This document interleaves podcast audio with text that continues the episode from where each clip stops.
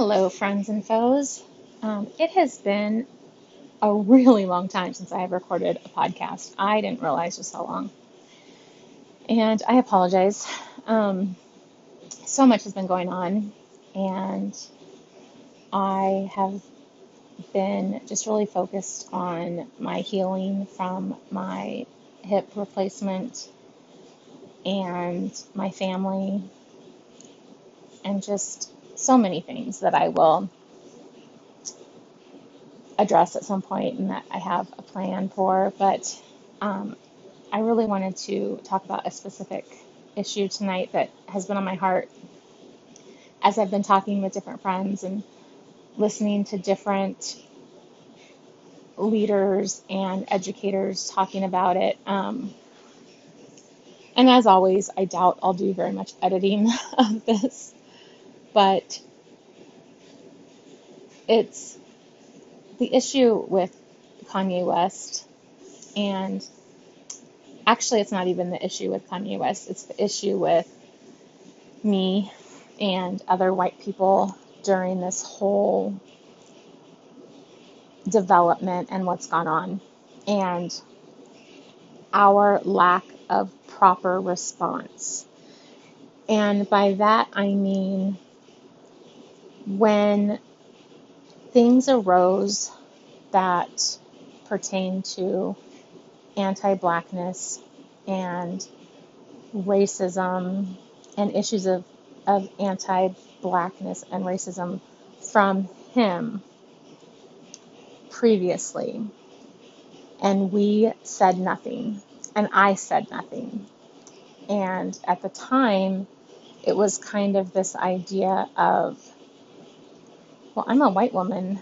I can't tell a black man, you know, I can't check a black man about how he is speaking. And that is absolutely correct. I stand by that firmly. I would never, ever do that. But I do think that there are other ways to take action as a white woman and as white people. And that is to, no one was holding um, his sponsors and the companies that were making all of this money accountable. And that's where, you know, our actions failed and they failed and that's where I feel like an apology is due.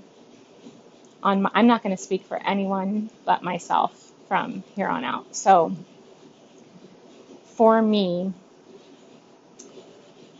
I failed in my anti racism journey, and as someone who is trying to uphold the global majority and take a stand and be that voice and be that person that represents someone who is going to voice when I see something that isn't right and that isn't okay. And there was so much going on in my own life during this time. And I took that opportunity to hold on to my privilege. And by that I mean, as a white person, I have the privilege of just setting down my racism, my anti racism journey, and just focusing on the traumas and the things going on in my own life. And that's what I did. And that's just, it's not okay.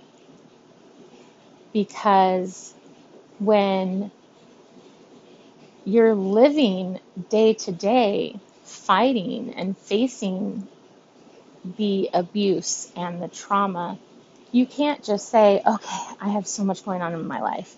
I just need to set this down right now. I just need to set this work down and just not deal. I have that privilege. I can just say, I can't deal with this right now. I have too much on my plate. Um, and so, and, and so, you know, a lot, you know, we call it ghosting the work. Um, and that's what I did. I just kind of just got overwhelmed in my own life and I I retreated to my privilege. And I am truly just apologetic and sorry from, you know, I just I feel ashamed that I did that and I just I had I really felt strongly that I just had to record this podcast and be honest and open about my journey that I'm on and about what happened so that people, maybe other people that are on this journey, or maybe people watching, or not watching, but listening, can hear from me that I recognize that that's what happened and understand that I know that for a lot of people, the, the relationship they have with, with white people is toxic because we're like the most toxic relationship you've ever had with, you know, a boyfriend or a girlfriend who is constantly betraying you or hurting you and apologizing and then doing it again and then apologizing and repeating the same behavior. And I still think it's important to own the behavior and be honest and come forward with the apology, but understand and accept that the forgiveness doesn't isn't owed to you, and um, and that all you can do is just keep doing the work and, and keep growing and learning and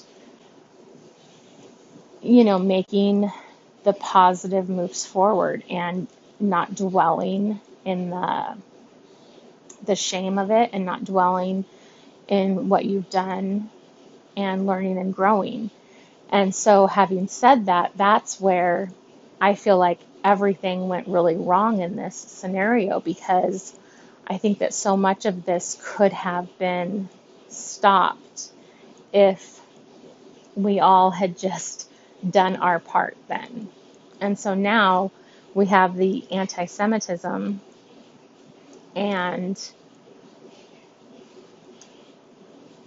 now everyone's in an uproar and now the companies are being held responsible. And so now it's all looking so you know these mirrors are being held up in front of people and it's like yes should he be held accountable for his actions? Absolutely.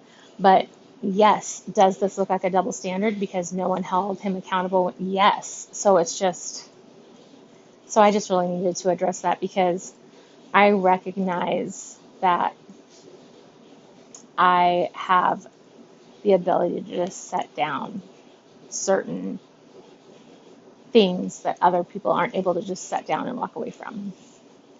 So I just wanted to address that. And this isn't a very long one, but I just I just really felt like I needed to um, honor that honor that journey.